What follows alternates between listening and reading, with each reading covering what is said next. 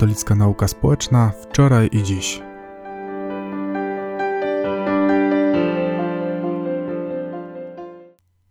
Z toruńskiego oddziału Radia Civitas Chrystiana witają Państwa bardzo serdecznie Szymon Szczęsny i Piotr Hoffman.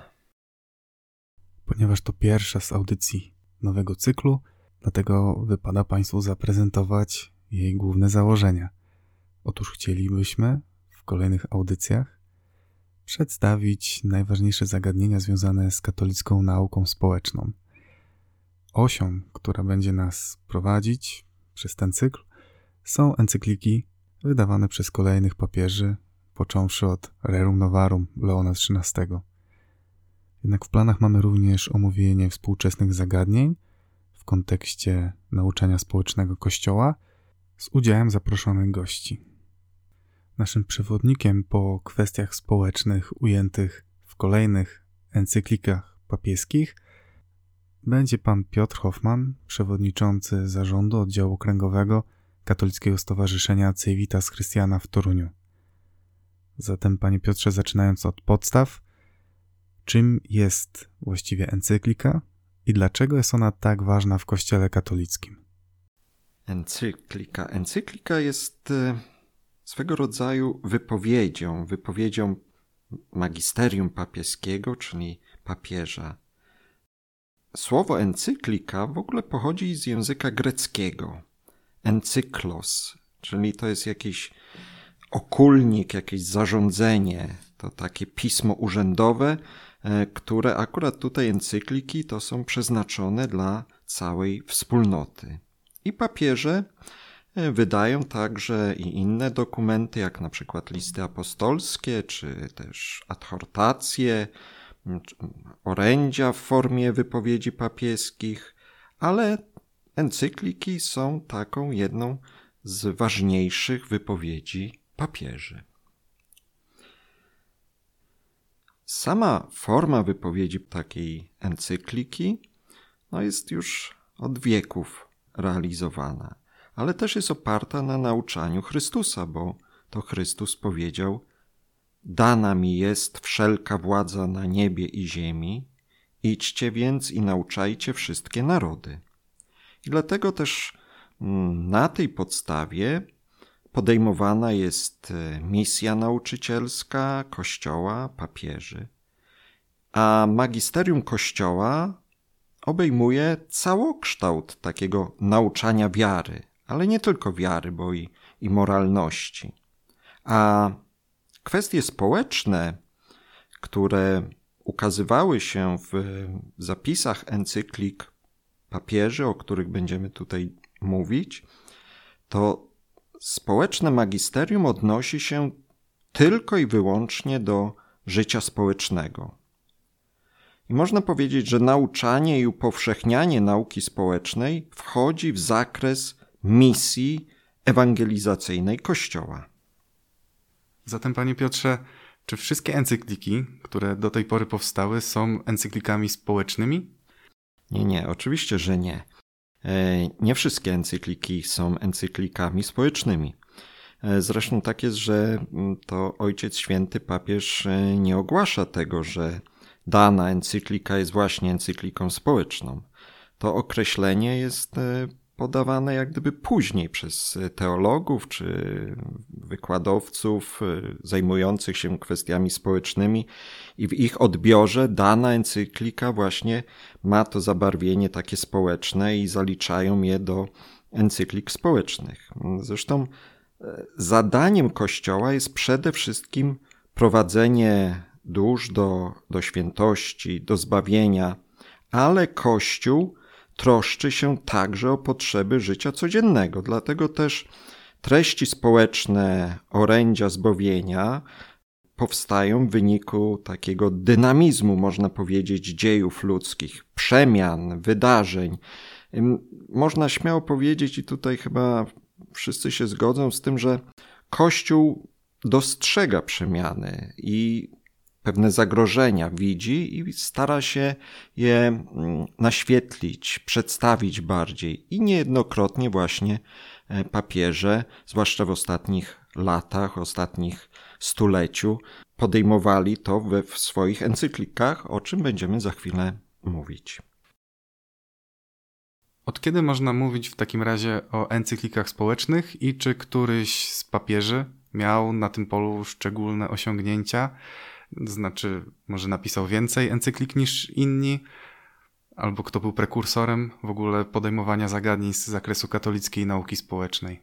Tutaj nie ma wątpliwości, że takim prekursorem, ojcem świętym, który rozpoczął kwestie społeczne w swoim nauczaniu, e, w encyklikce, był Leon XIII i e, encyklika Rerum Novarum. I można powiedzieć, zapytać się również, e, dlaczego akurat w tym okresie, bo mm, ta encyklika Rerum Novarum została ogłoszona 15 maja 1891 roku, a więc jeszcze w XIX stuleciu. No i dlaczego właśnie w tym okresie, dlaczego właśnie ten papież napisał e, taki dokument, który stał się przełomowym, jeżeli chodzi o postrzeganie kwestii społecznych. I to trzeba powiązać e, z kwestiami historycznymi, z przemianami, jakie miały miejsce wówczas w Europie i na świecie, a więc e, rewolucji przemysłowej, tego, że mm, świat zmieniał się. Nastąpiło przesunięcie związane z mm, zamieszkiwaniem e, obszarów e, przez społeczeństwa. Przenosili się coraz częściej, coraz liczniej z obszarów wiejskich do obszarów miejskich, dlatego, bo tam był przemysł przemysł, który się rozwijał, rozwijała się technika, maszyny parowe, a później te fabryki, które stały się molochami i wypychały z rynku małe manufaktury. E, te wielkie fabryki potrzebowały rąk do pracy i następowała migracja ludności, społeczeństwa ze wsi do miasta. I tam tworzyła się nowa grupa społeczna, klasa robotnicza, ale niestety, jak to na początku e, było związane z e, rewolucją przemysłową, niewiele mm, osób tych zamożnych przejmowało się tymi biednymi. E, ten, ta pogoń za pieniądzem, za zyskiem, przysłaniała wszystko. Przysłaniała moralność i przysłaniała również spojrzenie na biednego człowieka, który także ma jakieś potrzeby.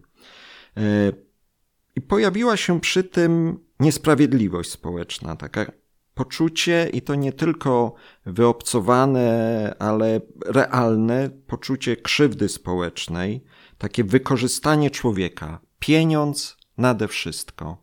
Pieniądz nad moralnością. I Kościół hierarchiczny, Ojciec Święty, musiał więc w tej sprawie zacząć się angażować, zarówno przez nauczanie, ale także i przez takie kościelne duszpasterstwo. Bo tak jak już powiedziałem, Kościół był symbolem i jest symbolem związanym ze sprzeciwem wobec e, nieprawidłowości, wobec e, niegodziwości. Kościół zawsze zabierał e, w tych dziedzinach głos i mówił, jak trzeba e, żyć, jak trzeba realizować pewne kwestie społeczne, aby e, zapobiec e, nierównościom społecznym. Ale to właśnie papież Leon XIII, on był tym prekursorem encyklik społecznych Rerum Novarum, ale późniejszy Pius XI, także 15 maja, ale 1931 roku, właśnie po 40 latach, bo tak po polsku można przetłumaczyć encyklikę Quadragesimo Anno, także odnosi się do kwestii społecznych już w innej rzeczywistości historycznej, kiedy mamy komunizm, kiedy rodzi się faszyzm, ale nadal nie ma tego poszanowania dla praw człowieka. To, co przysługuje, to, co jest zgodne z nauczaniem Chrystusa, nie było realizowane w tamtym okresie, również w zmieniającej się sytuacji ekonomicznej, ale również i ideologicznej, bo mamy już te wielkie e, ideologie, które później przyczyniły się do wielkiej klęski, jaką była II wojna światowa i cała niesprawiedliwość, która była związana, a wiązała się między innymi z braku poszanowania godności ludzkiej, godności człowieka. I później kolejna encyklika wydana już w 1961 roku i też 15 maja wydana e, przez papieża Jana XXIII Mater et Magistra. Kościół, nauczycielka, matka, tak można przetłumaczyć.